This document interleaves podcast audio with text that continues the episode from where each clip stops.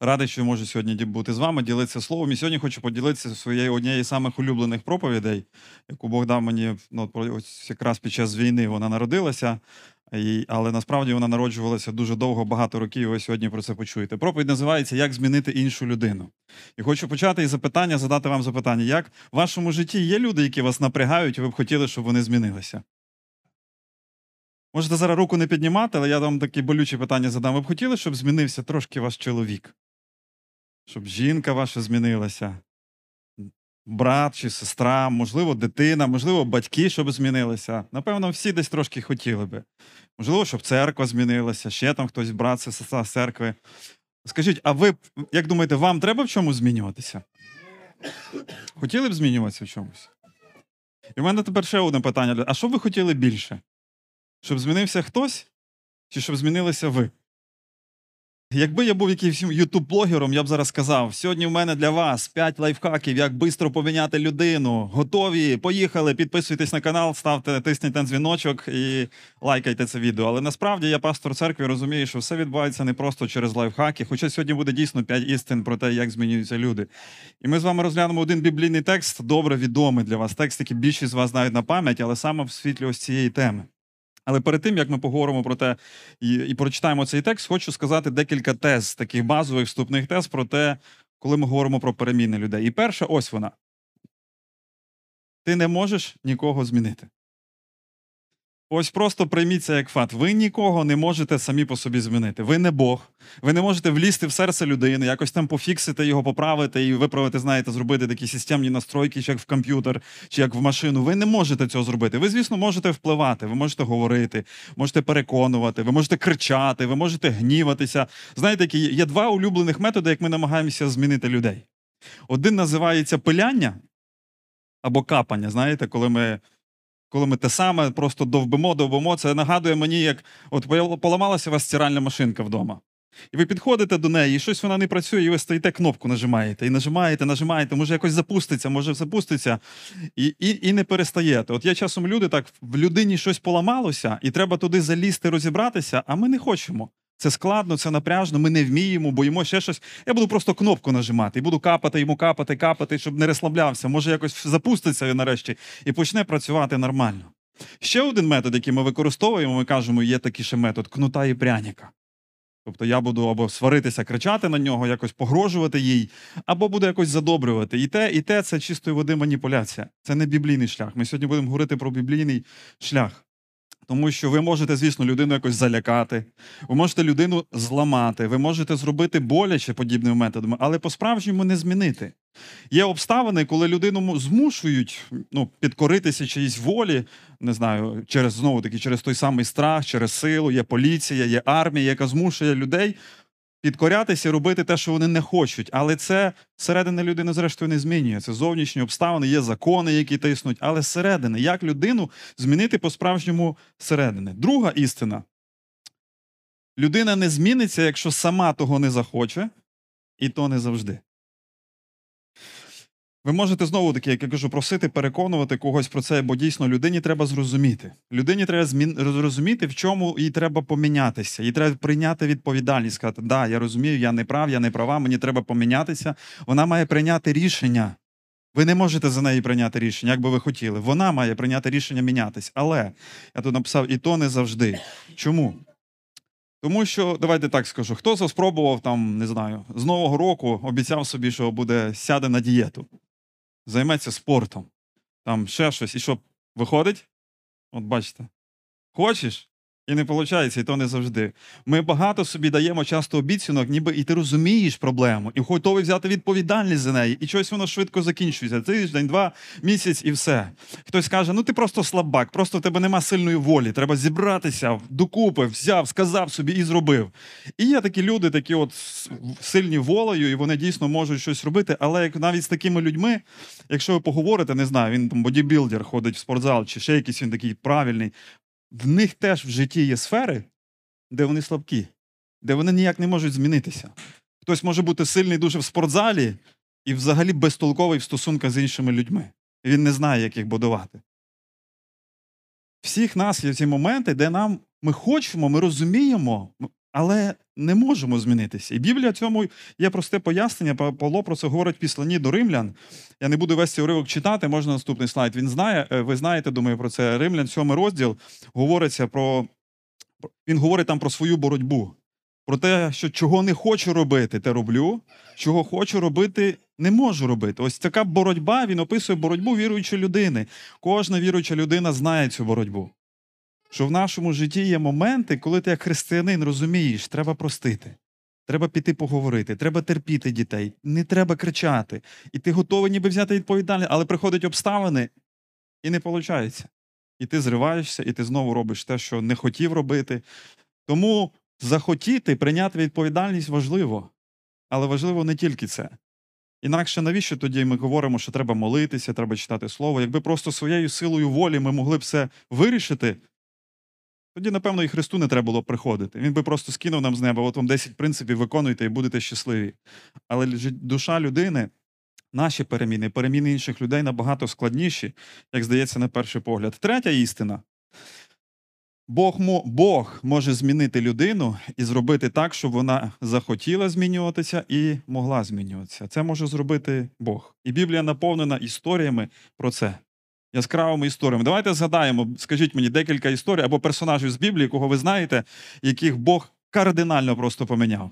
Скажіть мені. Апостол Павло, да, був Савл, гонив церкву, вбивав, ненавидів Христа, зустрічається з Христом, повністю інша людина. Він вмирає за Христа, він організовує тепер нові церкви. Ще які приклади знаєте? Самарянка зустрілася з Христом, жила аморальним життям, шукала щастя в чоловіках. Христос їй каже: ти шукаєш, твоя потреба набагато глибша. Я відповідь на твою потребу. Ще, які ви знаєте історії? Закхей. Багата людина, зажерлива людина, обманює, працює там на окупантів. Ось зустрічається з Христом і каже: Я готовий все віддати, кого образив чотири рази віддам. Змінюється зустріч з Христом, тобто забирав людей, а тепер роздає. Ще, можливо, знаєте приклади. Мойсей, боягуз, який Гедеон, до речі, да, який теж подібно, і зустрічається. Господь з ним кличе його, і ці люди докорінно трансформуються, змінюються. Слово Боже про це говорить прикладами і говорить текстами. Наприклад, в старому заповіті є текст, і Господь говорить: дам вам нове серце, нового духа, викину камінне серце і дам вам серце з плоті. Тобто Бог може змінити серце людини. Бо в новому заповіті говориться про те, що Бог викликає вас бажання і хотіння, щоб ви робили те, що він хоче. Бог може це робити, але насправді це працює знову таки не так просто, як ми думаємо. Я собі помолився, ліг спати, встав, і опа, я нова людина. От якби так працювало, знаєте, все, я помолився і все відійшло, і Бог мені. І деякі люди, на жаль, звалюють так відповідальність на Бога, кажуть, це він мені не дає. Я ж помол... я ж молюся. Знову таки, переміни набагато складніший процес, де ми включається наша воля, і ми повинні співпрацювати з Богом і з Духом Святим, який дійсно допускає обставини, щоб нам мінятися. Але як ви бачите, навіть зараз в країні війна відбувається. На жаль, навіть ці обставини не міняють людей. Є люди, які от у нас був реабілітаційний центр, у вас навіть досі він є, і коли з якими я спілкувався, реабілітанти, які, на жаль, вже померли. І були на за півгодини до смерті, якби мама не прийшла, медик не спасла його, і він би вже вмер. Я зустрічаюся з ним, говорю, ну все, от зараз, нарешті, він, напевно, покається. Вже, ну, вже от вмів вмерти. Молодий хлопець, нема ще 30 років, і ти дивишся в ці стікляні очі. Ні. І навіть це його не вчить. І він, зрештою, помер від передоза. Тобто є обставини, коли людина настільки впирається, що закінчується життя її дуже трагічно. Тому четвертий пункт. Четвертий пункт про те, що ти можеш бути тим, через кого Бог змінює інших людей. Бог хоче діяти через нас в житті інших людей. Ми можемо бути його співпрацівниками і інструментами. Тобто Бог задумав так, щоб не просто, знаєте, з неба там, що от ви помолилися і все поміняли. Він співпрацює, робить так, щоб ми один з одним співпрацювали, впливали один одного. Звісно, Дух Святий діє, але він діє через нас. Петро говорить про те, що ми царське священство, ми священники. От ви священник, кожен з вас священник, тобто Бог довіряє вам певну справу. А що робив священник? Він представляв людей Богу і Богу людей. Тобто молився за людей і, людям являв Бога. І це наша відповідальність. В Коринтян Павло каже: ми співробітники Божі, тобто в Бога є справа якась, ми сьогодні про це будемо говорити. І він цю справу робить через нас. Він би міг взяти якийсь вірш з Біблії, не знаю, золотий вірш Івана 3,16 написати зірками на небі. Міг би він написати цей вірш. І люди виходять вночі, дивляться, Так, бо Бог полюбив світ і кожну ніч, і всі по всій землі бачать. Ну він так не зробив. Тому що він захотів, щоб Івана 3,16 проповідалося вашими і моїми устами. Щоб Євангеліє проповідалось через нас, не через ангелів, не через ще когось, а через нас з вами. Він каже: Я хочу, щоб ти був моїм співпрацівником, щоб ти був моїм інструментом, щоб ти співпрацював зі мною, і через тебе я хочу змінювати людей, спасати, приводити до себе і змінювати. В моєму офісі висить така табличка, яку я, ну, напис такий, який я виписав з однієї книги Пола Тріпа, де для себе нагадування. І там така фраза: немає нічого важливішого в моєму житті, як бути Божим інструментом для трансформації людської душі в образ Ісуса Христа. В нашому житті християнському нема нічого важливішого, як бути тим, через кого Бог діє в житті інших людей і змінює їх в образ Христа. Чому? Тому що це те, чим, це те, чим займається Бог. Він спасає людей від гріха, витягує і потім змінює, щоб вони ставали більше схожі на Ісуса, більше любили, більше жертвували. І ми з вами, грубо кажучи, в цьому бізнесі, в цій справі, в цій справі Бога. Він каже: ви мої співпрацівники. Я хочу з вами співпрацювати в цьому. Один мій наставник, американець, е, колись розповів мені таку історію, як Бог його покликав до пасторського служіння. Його звати Джон Фрай, що по-нашому означає Іван Смажений. Ось він, е, коли був ще не був пастором, він працював медбратом в Америці на швидкій. І ось каже, одного дня привезли до нас дуже побиту жінку. Привезли її, завезли в кімнату, лікар надавав їй допомогу. Першу таку вийшов і каже: Джон, подивися за цією жінкою. І він дивиться, сидить біля неї, і ця жінка почала плакати. Він запитує: вам щось болить, може вам якось допомогти? На що ця жінка говорить: Я плачу не через те, що мені болить, а через те, що я не знаю, що він зробить з моїми дітьми. І Джон каже: Я в цей момент задумався. Я зараз прийде лікар, полікує її тіло, надасть їй першу допомогу. Вона піде додому до того чоловіка тирана. А хто полікує її душу? Хто полікує цю сім'ю? Хто допоможе їм? І він зрозумів, ось це був поворотний момент його покликання до пасторського служіння служити душам людей. Але це не лише про пасторів. Ми всі з вами покликані служити, бути співробітниками Бога, щоб бачити, як шлюби відновлюються, не розлучаються, а чоловік і жінка примиряються, як люди від залежностей гріховних приходять до залежності від Ісуса Христа, як батьки і діти примиряються, як люди кидають шкідливі звички, як вони стають жертовніші, добріші, кращі громадяни, кращі працівники, кращий тато, мама, дитина, брат і сестра це честь і привілей бачити це на свої очі. І ми з вами інструменти Божі. Ось чому немає нічого важливішого, як бути цим інструментом. Питання тільки в тому, чим будемо ми робити те, свою місію цю виконувати так, як Бог її робить. Бо ми можемо знову таки хотіти міняти когось своїми способами, як я говорив, кнута пряника, чи капання або пиляння, але в Бога є інший шлях. Кращий шлях. Це той шлях, як він нас міняє, і це те, про що сьогодні хочу з вами поговорити. Е, Цей шлях записаний ось в цьому тексті. Відомий для вас текст Івана 3,16. Так, бо Бог полюбив світ. Давайте разом його прочитаємо. Готові? 3-4. Так, бо Бог полюбив світ, що віддав сина свого однородженого, щоб кожен, хто вірує в нього, не загинув, але мав від. Супер. Думаю, більшість з вас знають його на пам'ять. І коли я читаю цей текст, я розумію, що ось це той шлях, як Бог спасає і змінює світ. Грішники, які його відкидають, які бунтують проти нього, які живуть в гріхах, Бог щось робить, щоб їхні серця змінилися. І ми можемо йти цим шляхом. І в цьому шляху крок номер один це полюби. Так бо Бог полюбив світ. Мені здається, це ключове слово, яке є в цьому вірші. Ти не можеш змінити чи вплинути по-справжньому нікого, щоб змінити його серце, якщо ти не полюбиш спочатку. Я вже говорив, ти можеш зламати, ти можеш залякати, ти можеш якось принизити, ти можеш зробити боляче 100%. І людина може й буде робити те, що ти хочеш, щоб вона робила, але чи серце зміниться? Подумайте про себе, коли вам люди з любов'ю щось говорять, і коли гаркають на вас, як ви реагуєте, до кого ви скоріше прислухаєтеся? Любов завжди передує перемінам. Завжди. Без любові ти не зміниш свою дружину, ти її можеш зламати. Без любові ти чоловіка теж не зміниш, ти його віддалиш від себе. Без любові ти не зміниш дітей своїх. Вони стануть черсті і будуть думати, як тільки втікти з цього дому від батька тирана, який постійно пиляє і розказує мені, як мені жити. Без любові ви церкви не зміните, ви розколите церкву. Коли будете розказувати той, той не так робить, ще щось не так. Вам треба полюбити церкву. Країну ви теж не зміните, якщо не полюбите таку недосконалу країну, як вона є. Е, В післанні до Єфесян, 5 розділ, 25-27 текст, відомі слова для нас написані про те, як чоловікам заповідано любити своїх дружин. Написано, як Христос полюбив церкву. І зауважте, яку церкву він полюбив. Він полюбив її недосконалою. Він полюбив її для того, щоб зробити її досконалою, щоб вона стала, як написано, без плями і вада, вади чистою, а не тому, що вона така. І ця настанова дається чоловікам. Чоловік, ти маєш полюбити свою дружину не тому, що вона ідеальна і робить все правильно, а тому, щоб твоя любов освячувала її, змінювала, і щоб вона стала така. І це ж про церкву написано. Так само і ми повинні полюбити церкву, ось вашу церкву, яка вона є. Жодна церква моя теж вона далеко не ідеальна. Я, як пастор, бачу багато недоліків в ній, але цей текст мені говорить, як пастор, і кожен з нас, ти маєш полюбити спочатку. Полюбити. І в любові вже тоді щось робити. Христос в даному випадку написано цей текст помер за церкву, віддав своє життя для того, щоб її, щоб вона повірила в його любов і змінювалася.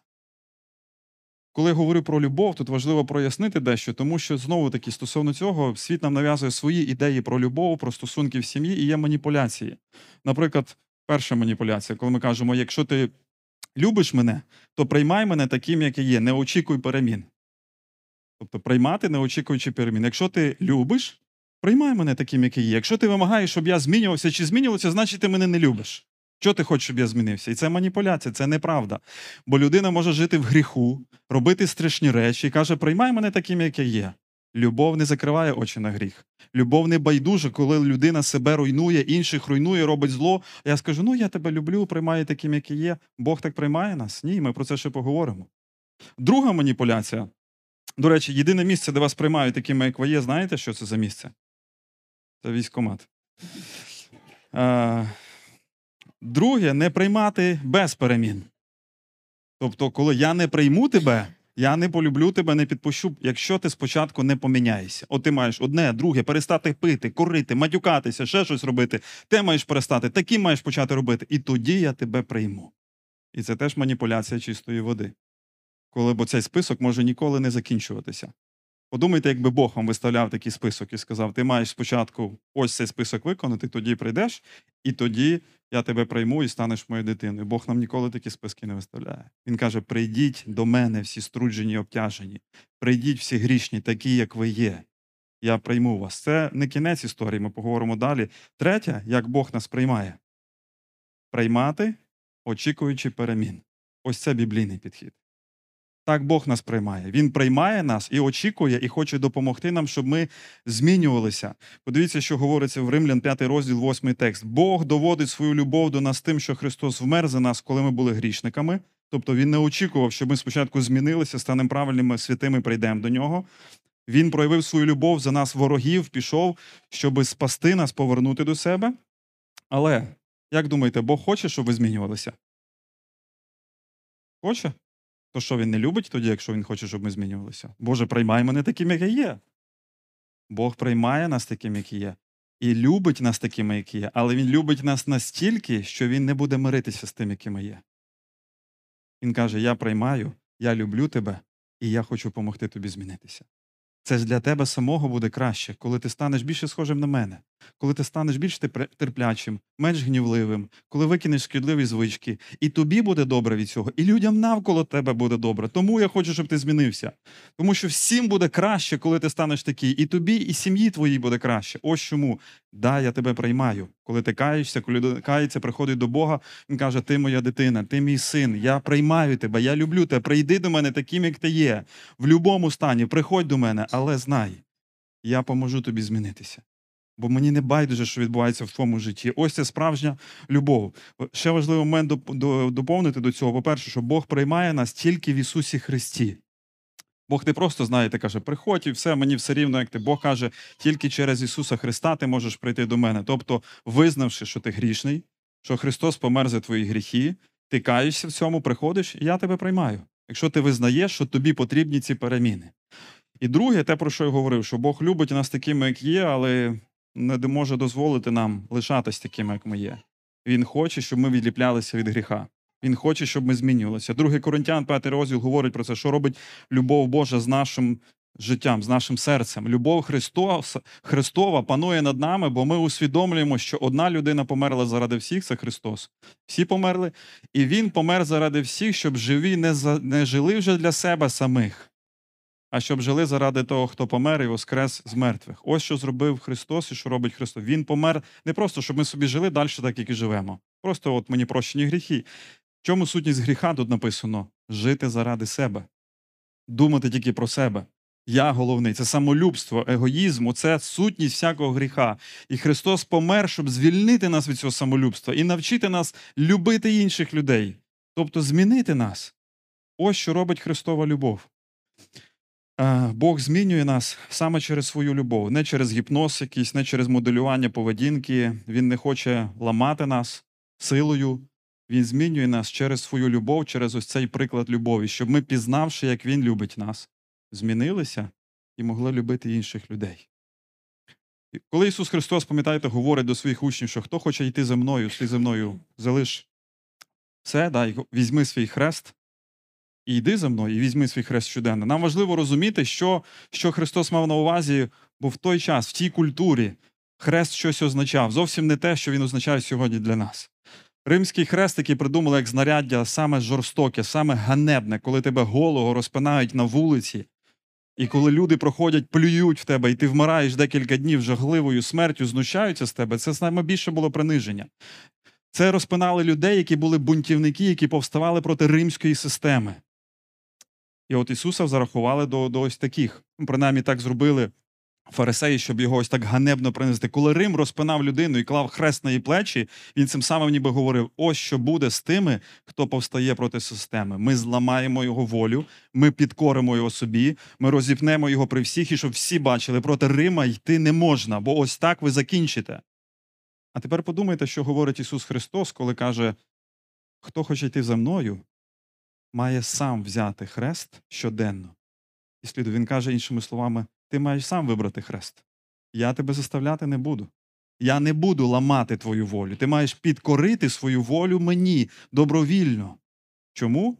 Тому що розуміючи Євангеліє, розуміючи, що син Божий, він це зробив. Він підкорив свою волю Отцю, він прийшов в цей світ, взяв хрест, помер, щоб проявити нам свою любов, сказати, ось наскільки сильно я вас люблю, щоб спасти вас, змінити вас, щоб від пекла спасти вас.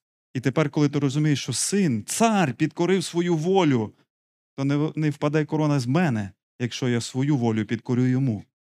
І він не очікує іншого. А саме так, ти маєш підкорити свою волю добровільно. Зрозумівши, наскільки сильно я тебе люблю, з любові до мене скажи, отче, ось я підкоряю себе тобі, хочу бути твоїм, твоїм інструментом. Ось що робить Євангелія. Євангелія про Бога, який любить, приймає нас, змінює нас, і ми стаємо його інструментами, інструментами його благодаті, щоб змінювати інших людей. Де взяти таку любов? Звісно, таку любов можна взяти тільки в Бога. Ми самі не можемо навчитися так любити. Нам легше маніпулювати людьми. Ми хочемо, ми любимо зазвичай за щось або для чогось. Бог любить нас досконало любов'ю, і тому а, Слово Боже знову і знову вчить і говорить, що Бог виливає цю любов нам Духом Святим. Апостол Павло, в післанні до Єфесян, здається, є вас цей текст, та, говорить, каже: Я для того і схиляю коліна, тобто я молюся. Він молиться за віруючих Ефесі, каже, щоб ви зрозуміли Божу любов і були наповнені Божою повнотою. І нам треба за це молитися. Господи, дай мені розуміти Твою любов, дай мені жити Твоєю любов'ю. Навчи мене любити так, як любиш ти, а не так, як любить цей світ, чи як я собі думаю любити. То перше, ось полюби, і цю любов можна взяти тільки і навчитися справжню любов тільки в Бога. Друге, поміняйся. Поміняйся. Що мається на увазі? Коли ми читаємо цей текст Івана 3,16, написано, що Бог віддав сина свого однородженого. Тут така треба обережно говорити, бо в нас серйозний богослов сидить, і я хочу пояснити, що я маю на увазі. Бог змінився в лапках, коли прийшов цей світ. Друга особа трійці взяла на себе тіло людини, це те, чого раніше ніколи в трійці не було. Тобто Бог бере тіло. І він, ну, розумієте, Бог ніколи не змінюється, в лапках змінився. Він впокорився. Він зробив щось таке, чого ніколи раніше не робив. Він став людиною, став смертним, став розуміти біль, холод, голод. Його можна було торкнутися, його можна було обійняти, і його можна було розіп'яти, цю Богу людину Ісуса Христа. Тож Бог відмовився від небес, прийшов в цей світ, добавивши до своєї божественної природи людську природу. Він в лапках змінився. Тепер, коли ми думаємо про нас, і він зробив це для чого? Щоб нас змінити, щоб нам допомогти, щоб нас витягнути з того багна і з того болота. І тепер, коли ми думаємо про нас і наші намагання змінити інших людей, як думаєте, нам самим треба змінитися? Чи не про це говорив Ісус Христос Матфія 7 розділі з 3 по 5 текст? Пам'ятаєте, чого ти бачиш в оці брата свого скалку, а колоду, яка стирчить ось тут, і ти не повертаєшся і лупиш нею всіх людей, ти не бачиш? Вийми спочатку колоду зі свого ока, і тоді будеш знати, як допомогти твоєму брату, в якого, може, не такі проблеми великі, як в тебе, але ти ж не бачиш себе. Про це ж говорив Ісус. Повірте, що в вашому шлюбі, вашій сім'ї, ваших стосунках найбільша проблема це не інша людина. Ви думаєте, він, вона, вони в всьому винуваті.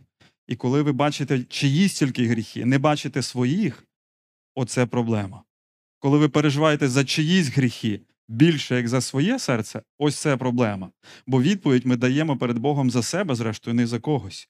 І повинні дивитися в першу чергу в своє серце, яке є воно. Тому що наші бажання змінити когось, навіть ми думаємо, що вони хороші, вони можуть бути гріховними. Ти так хочеш змінити чоловіка, що кричиш на нього кожен день. Ти так хочеш змінити дітей, щоб вони змінялися, що чи знову таки, чи, чи, чи дружину хочеш змінити, що вибираєш грати з нею в мовчанку. Я не буду на тебе говорити. Все, я з тобою не говорю. Це маніпуляція теж. Ти так хочеш, щоб він перестав щось робити, що перестаєш служити цій людині. Або добиваєшся цього якимось іншими способами. Якщо якби криком, маніпуляцією, мовчанкою можна було змінити людину, то Богу не треба було приходити в цей світ. Знову таки, він би просто мовчав з неба на нас. Він би просто кричав з неба на нас. Але він прийшов, втілився, щоб змінити нас по-справжньому. Він змінився, щоб, щоб ми побачили цей шлях його і могли йти його шляхом. Післанні до Галатів написано теж цікавий текст. Браття, як бачите людину, яка впаде в прогріх, тобто ви бачите людину, яка згрішила, то ви духовні, якщо вважаєте себе такими, духовні, виправляйте такого духом лагідності, сам себе доглядаючи, щоб не спокусився ти. Бачите, що написано? Тобто в процесі виправляння когось ти можеш почати грішити. Ти можеш почати гніватись, ти можеш кричати, ти можеш неправильними методами користуватися. Да, може він не прав. Питання в тому, як ти його виправляєш. Може, ти, може, ти й правильно хочеш, але не тими методами цього добиваєшся. Можливо, змінитися треба тобі спочатку. Можливо, треба змінити тон, як ти говориш, час, як ти говориш. Можливо, це не говорити при інших людях, щоб принижувати людину і розказувати, які є такі. На жаль, і в нашій церкві є, коли жінка стоїть після зібрання з чоловіком, і люди всі, і вона йому там закидає. Штуки такі, які реально так тонко, так лукаво, так цинічно, принижуючи його при інших людях. Думаєте, це йому поможе міняти? Це наблизить і вона скаже: Да, кохана, давай ще, насипай мені, насипай, хай інші слухають, який я добрий. Ніхто цього не прийме. Це, це, дуже, це дуже важко. Тому, можливо, змінитися треба нам. Змінитися, тому що, можливо, ми хочемо перемін людини не тому, що ми хочемо добра для неї, а просто добра для себе. Можливо, ми хочемо такої любові, яка нам нічого не коштує. Хочу любити людину, заради якої мені не треба вмирати для себе. Комфортну людину, зручну людину, така, як я, щоб була людина поруч зі мною. То це про кого тоді переживання? Напевно, що про себе, про свій комфорт, про своє серце, яке не хоче розтягуватися і вміщати інших людей. Хочу любити своїх однолітків, хочу любити тих, хто любить ту саму музику, що я, вдягається так, як я, розуміє Біблію, так як я, переживає за щось, за те, як такі, як я, такі, як я. Таких любити зручно. Ісус Христос сказав, коли любите тих, хто і вас любить, то що ви особливого любите? Так і язичники роблять так само. Ви нічого особливого не робите. Боже серце, воно вміщає всіх людей. Він каже, хочу, в тебе теж таке серце було. І тому я допускаю в твоєму житті незручних людей, оцю дружину, ось цього чоловіка, оцю дитину, ось цього брата і сестру, цього сусіда, колегу, щоб твоє серце розтягнути, змінити і навчити любити ось цю некомфортну людину. Твоя любов стає більша. Тобі треба змінитися. Можливо, змінитися це означає простити цю людину і відпустити образу. І тобі треба в цьому змінитись. Ти носишся з цією образою, носишся, обіжаєшся. Ти не полюбиш цю людину ніколи, якщо ти не вибачиш її спочатку. Вона не права, 100%. Можливо, навіть не йде до тебе просити вибачення. Але Господь вчить нас прощати. Можливо, і потім піти і поговорити з нею про це, про той біль, який вона завдала, але в відповідний час, відповідним місцем, відповідним тоном. Можливо, підійти знову, не здаватися. І в цьому вам треба змінити, змінити свої підходи. А можливо, треба просто й покаятися, і це теж буде переміни. Господи, вибач мене, що я ламала свого чоловіка, я віддаляв свою дружину від себе, я гнівався на дітей, я міняв своїми методами. І ось це буде вам помінятися, покаятися. Третє. Я назвав це буде п'ять слів на літеру Пи, до послужи. Господь зробив щось особливе, він віддав сина свого. Тобто він, ми знаємо, для чого віддав. Він прийшов на смерть. Послужи, іншими словами, це ще я назвав заплати ціну. Заплатити ціну. Тобто Бог не просто щось там, знаєте, на відстані на небо, як через ангелів там щось робив, якихось посередників. Він сам прийшов в тілі людини, щоб заплатити ціну, щоб ми могли змінитися. Для нього це чогось коштувало, щоб допомогти нам змінитися. А ми часто хочемо допомогти комусь змінитися. Просто я сказав, і ти вже помінявся, і все. І ніякої ціни за це не платити. Приведу такі сучасні болючі інструмен... е, ілюстрації, щоб ви зрозуміли, що зробив для нас Ісус Христос, яку ціну Він заплатив.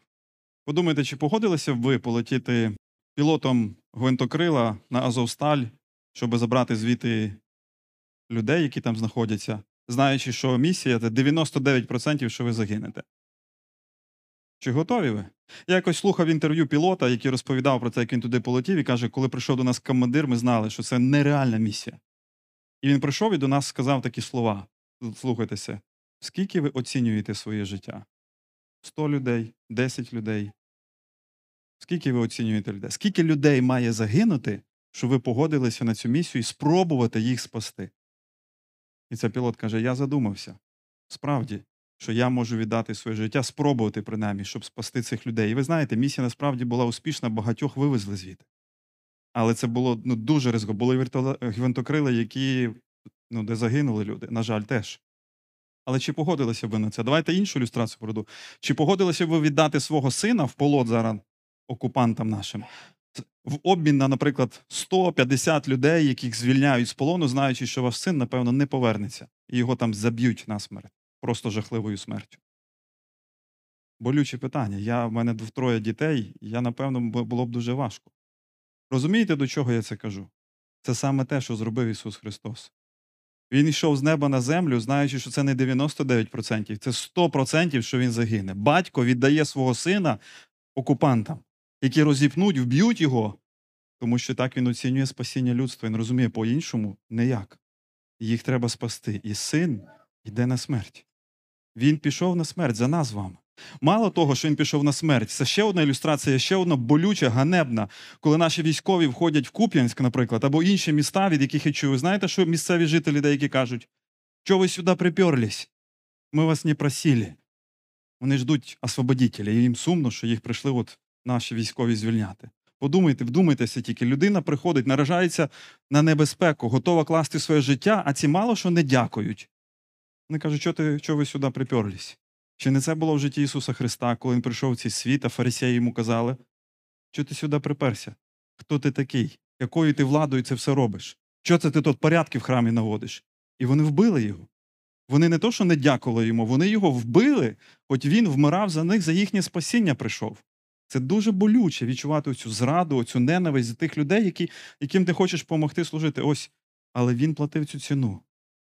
Ми поговоримо про це, для чого ця ціна була потрібна. Щоб потім цих же ж людей, цього Савла, цього римського сотника, який стояв, пам'ятаєте, це жертванах він висить, цього розбійника, жорстоку людину, яка висить, навіть в момент смерті вони визнали його Господом, і вони були спасені. І, і, і сотник сказав: це дійсно син Божий, і вони могли бути спасені. Ця жертва того варта була. І для цього він прийшов, хоча це було дійсно непросто. Так само для нас, в чому може виглядати заплатити ціну для вас, подумайте. Щоб змінити ту людину. Знову, можливо, ціна для вас, як я вже казав, це вибачити, це відпустити і це жити з шрамом все життя, але ви не тримаєте образу, це боляче, це ковтнути цей свій егоїзм, гордість, простити людину, це заплатити ціну. Можливо, це часом послужити тій людині, щось та, яка ви хочете допомогти їй змінитись, допомогти їй щось зрозуміти, буквально послужити, фінансово послужити, матеріально, подарунок, написати, щось зробити для неї добре, щоб вона не тільки чула слова ваші про любов, а вона побачила, що ви робите щось добре для неї. Можливо, вона вам відповідь зло, а ви добре. Це те, чого вчив Ісус. Добро перемагає зло. І, можливо, вперше в житті вона подумає: слухай, Всі раніше на мене реагували по-іншому. Я гарко, я те, те, те роблю, і відповідь те саме було. А цей чи ця по-іншому реагує себе. Він приймає це і, не, і, не, і відповідь не робить зломані. Можливо, він справді мене любить. Можливо, справді варто його чи її послухатись, і, і я роблю ж йому боляче. І, можливо, сумління пробудеться в цієї людини, яка побачить, що вона робить неправильно своїми вчинками. Це те, що зробив Христос, коли Він віддав своє життя, заплатив ціну, і одного дня ми зрозуміли це, розжалобилися в серцях і покаялись, Господи, ти так мене любиш. Ти запла... А я живу для себе як егоїст кончений, вибачте. І ми покаялися і змінились. І ця жертва Євангелія, яке вчить про жертву Христа, продовжує не змінювати знову і знову, по мірі того, як ми розуміємо любов Христа, ціну, яку він заплатив. Подумайте про свою ціну, яку треба заплатити в цих стосунках. Четверте повір. Бог звершує цей план перемін в житті людей, вірячи, що переміни можливі. Він віддає цю жертву попереду тисячі років. Ми з вами, багато людей попереду. Христос піде, апостоли потім підуть, вони будуть передавати цю новину знову. Він довіряється Євангелії полохливим цим учням, але знає, я вірю, я знаю, що коли я довів, коли вони зрозуміють цю жертву мою, коли інші почують цю новину про жертву мою, вони повірять. І коли вони повірять, вони будуть мати вічне життя. Вони зміняться. Коли ми служимо людям, ми повинні теж вірити, що переміни можливі. Ми ж з вами часто як кажемо, горбатого могила змінить. Що це говорить про нашу віру? Ми кажемо, ні, все, от цей не варіант. І не варіант, якщо ми хочемо просто самі змінитися, бо ми просто думаємо, що людина сама має змінитися. Але Слово Боже нам каже, для Бога немає неможливої жодної речі. Ви вірите в це?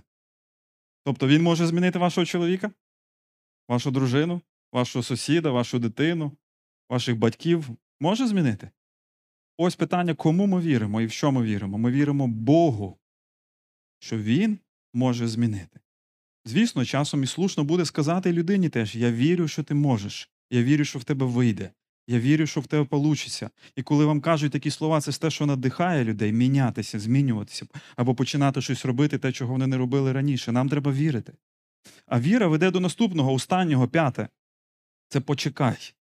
Цього нема вже напряму в тексті цьому, але коли Христос помер, ось тоді, давним-давно, 2000 років, більше як 2000 років назад, для того, щоб ми мали життя, всі ці роки Бог чекає, коли багато людей, і ми з вами прийдемо до нього. Я не знаю, скільки років ви покаялися, увірували, мені було 18 років. Він чекав мене 18 років. Я народився в віруючій сім'ї, батько пастор, знав все з дитинства, але не йшло все ніяк. Когось він чекає 40 років, 50 років, але він чекає, коли до нас нарешті дійде, ми зрозуміємо, що ми грішні, а він любить нас, він помер, і щоб ми покаялися перед ним.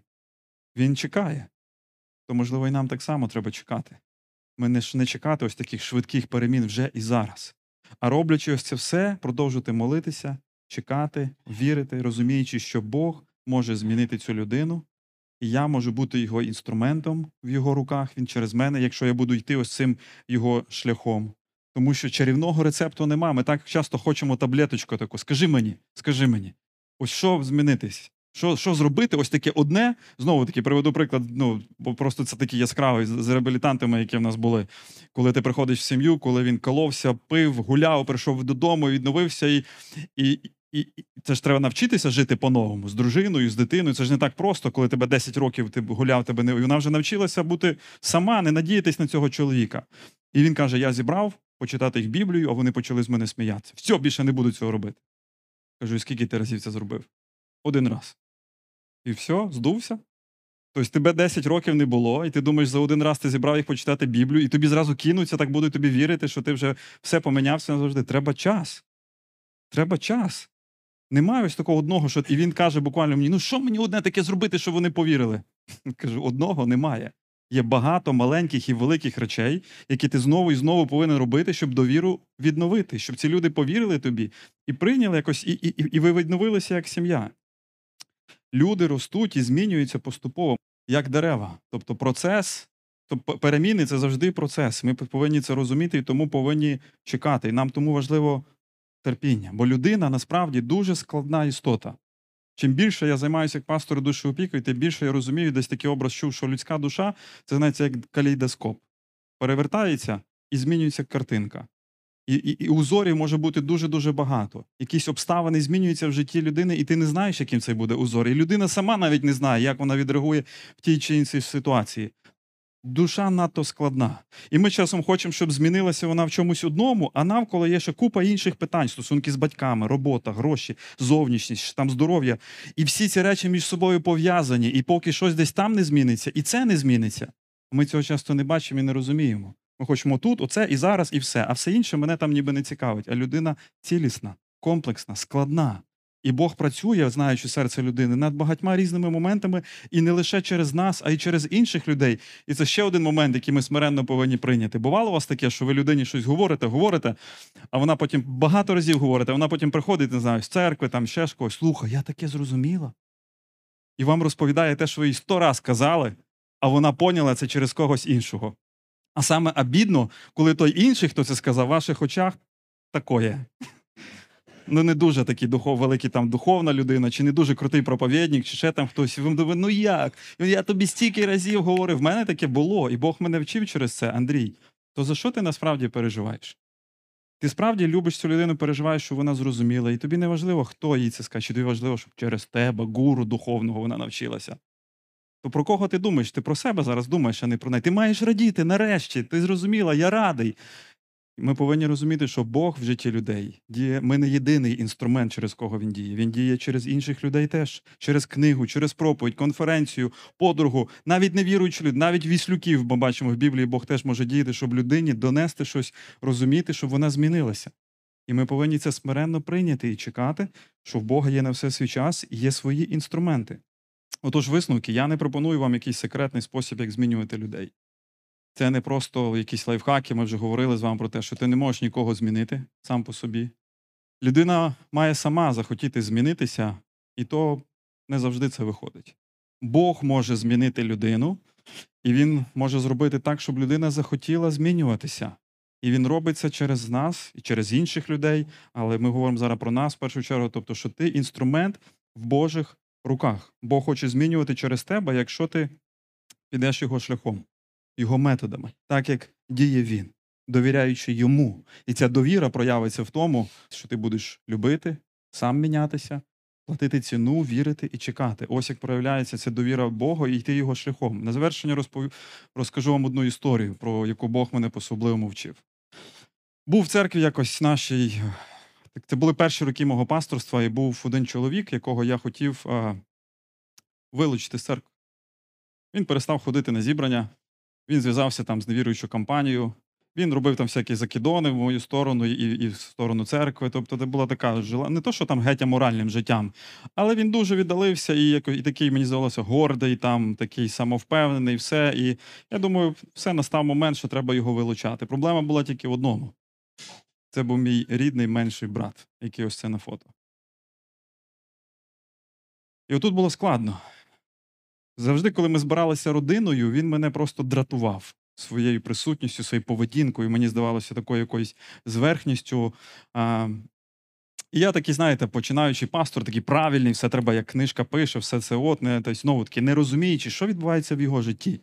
Кнопочку просто треба нажати і рішити цю проблему. Нема людини, нема проблеми. Все. Ось. І Бог мені не дав це зробити. Тобто настав такий момент в його житті, а ні, навіть не так. Спочатку я пам'ятаю, як зараз, як пастор був е, в себе в офісі, молюся. Не знаю, як з вами Бог зі мною говорить через молитву, і він мені просто в молитві каже: Андрій, тобі треба попросити вибачення в трьох людей. І мені приходять імена цих людей. І один з них Вова, мій брат.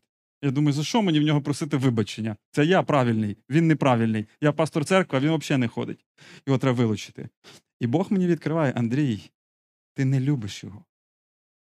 А не любиш його, того, що ти заздриш йому. Я почав думати, заздрю йому в чому, і я помічаю, Дух Святий мені відкриває, дійсно це так. Я йому заздрю, бо він сильніший лідер за мене. Він ж такий більш пробивний хлопець, як я. Він спортсмен, він, він займався спортом, він такий накачаніший. Ну, я йому заздрю. Він гарніший за мене, я собі казав. Тоді. І я йому заздрю. Отакі глупі речі, але я реально, я нарешті признався собі, і я йому заздрю. І ось цей такий, який кращий за мене по якихось моментах, Зараз такий недуховний, і я можу зробити його, доказати йому, що я лучше за тебе. Я виглучу тебе з церкви. І мені стало це гидко, неприємно. Бог мені це показує. Андрій, тобі треба вибачитися перед ним. Це було дуже важко зробити. Це зайняло не тиждень, не місяць. Мені довго треба було Він не хотів зустрітися, бо він казав, не треба мене лічити. Я не міг. Ну, Але стався момент, коли нарешті я прийшов до нього додому, відкрив своє серце і розказав. Вибачився, сказав все, як є. І це був поворотний момент. Перший поворотний момент. Другий момент, тобто, вловіть всі ті принципи, про які я говорив, які я не знав ще тоді оцього всього, так, от як я вам зараз викладаю. Але коли я аналізував своє життя, я розумію, як пазли складаються. Не любиш, не хочеш сам мінятися. Потім прийшов наступний момент. В його житті були обставини, там невелике ДТП потрапили, і треба було ремонт автомобіля робити. Ми з дружиною порадилися, у нас були невеличкі заощадження, що ми дамо ці гроші їм. Заплати ціну. Для нього це було дуже неочікувано, він не знав, але я кажу: вам це потрібно, і ми тобі даємо. Я помітив, як Бог почав. Я не зрозумійте правильно, я не хочу, щоб ви розуміли, що я хвалюся собою. Ні, я огидна людина в цій історії. Просто Бог працював з моїм серцем, щоб робити правильні вчинки, і навіть коли тоді, здається, почуттів таких геть не було, яких хотілося б, щоб було. І його серце повернулося до мене. І я почав служити, допомагати там в гості запрошувати, ще десь треба було йому допомогти, ще щось зробити. І я помітив в своєму серці, коли він хотів, він казав мені, та я не маю тобі чим віддячити. Я кажу, а мені нічого не треба, я просто хочу служити тобі. Я вже не хотів його міняти. Я просто хотів його любити, просто робити добре для нього. І так пройшло якийсь час, можливо, рік, півтора, прийшла війна, він втратив роботу. Ми почали там волонтерський центр, де він мені дуже допомагав, і він потім прийняв рішення з сім'єю виїжджати за кордон. Ось ця фотографія зроблена практично рік тому. Сьогодні яке 20... через місяць буде рік, то... рік, як ми вивозили їх, їхали за кордон в Польщу, в Краків, щоб на літак. Ось ми завозимо їх туди, ми знову з ним про це говоримо. Ми з ним дуже зблизилися, він полетів. Я вертаюся додому з дружиною наступний день я їду, везу дітей в школу. І така дорога, я обізнав нас навколо Луцька, і я зловив себе на думці, що я ловлю в автомобілях його автомобіль, хочу побачити. Зазвичай я в школу їхав, він вже вертався дітей привозив. І ось їде, схожий на його автомобіль геть один. Я вже піднімаю руку поздороватися, а це жінка якась приїжджає. Я не розумію, що зі мною відбувається. Я розумію, що і пишу йому, що це за такий синдром. Розумію, що мені його не вистачає. Що я люблю його. Він пише мені відповідь. Він зараз в церкві в Америці, там одній знімає відео з, з, з кінця, каже, коли я бачу лисих бородатих, мене теж тригерить. І ми з ним дуже зблизилися. Бог дуже змінив наші стосунки. Один з доказів того, коли він виїжджав в Америку, він написав генеральне доручення на моє ім'я і сказав, бо немає нікого, кому я довіряю так, як тобі. Бог змінив моє серце дуже сильно в цій історії, змінив його серце. Якщо ми підемо цим шляхом, яким він кличе нас іти, любити, змінитися, заплатити ціну, вірити і чекати, що переміни можливі. І, можливо, одного дня ця людина, інші люди скажуть вам, і оце буде найбільший комплімент і для вас, і слава для Бога. Просто скажемо дякую Богу за тебе. Бо через тебе Бог дуже багато зробив в моєму житті. Я щиро бажаю вам і собі бути такими людьми, йти Божим шляхом. І за це хочу помолитися. Амінь. Давайте ми помолимося. Батько Небесний, я дякую тобі за твій дивний план спасіння і за твою неймовірну любов. Господи, любов, яка топить наші серця, змінює нас, наближає нас до себе, робить нас кращими людьми, більше схожими на тебе. Господи, прости нас, що ми не вміємо так любити. Що ми хочемо змінити когось в свій образ, а не в твій, і ми шукаємо свого, свого царства, а не Твого. Коли ми робимо боляче іншим людям, відштовхуємо їх, ламаємо їх, калічимо їхні душі. Господи, прости за це і зміни нас, нас в першу чергу, щоб ми були Твоїми інструментами благодаті, саме благодаті, яка змінює серця людей, близьких нам людей, чужих нам людей. Господи, благослови нас на це. Благослови цю церкву, щоб вона була інструментом благодаті для людей навколо, для цього міста. І ще багато людей могли пізнати Твою любов, спастися, зрости в Тобі. Любимо Тебе і поклоняємось Тобі, Ісус. Амінь.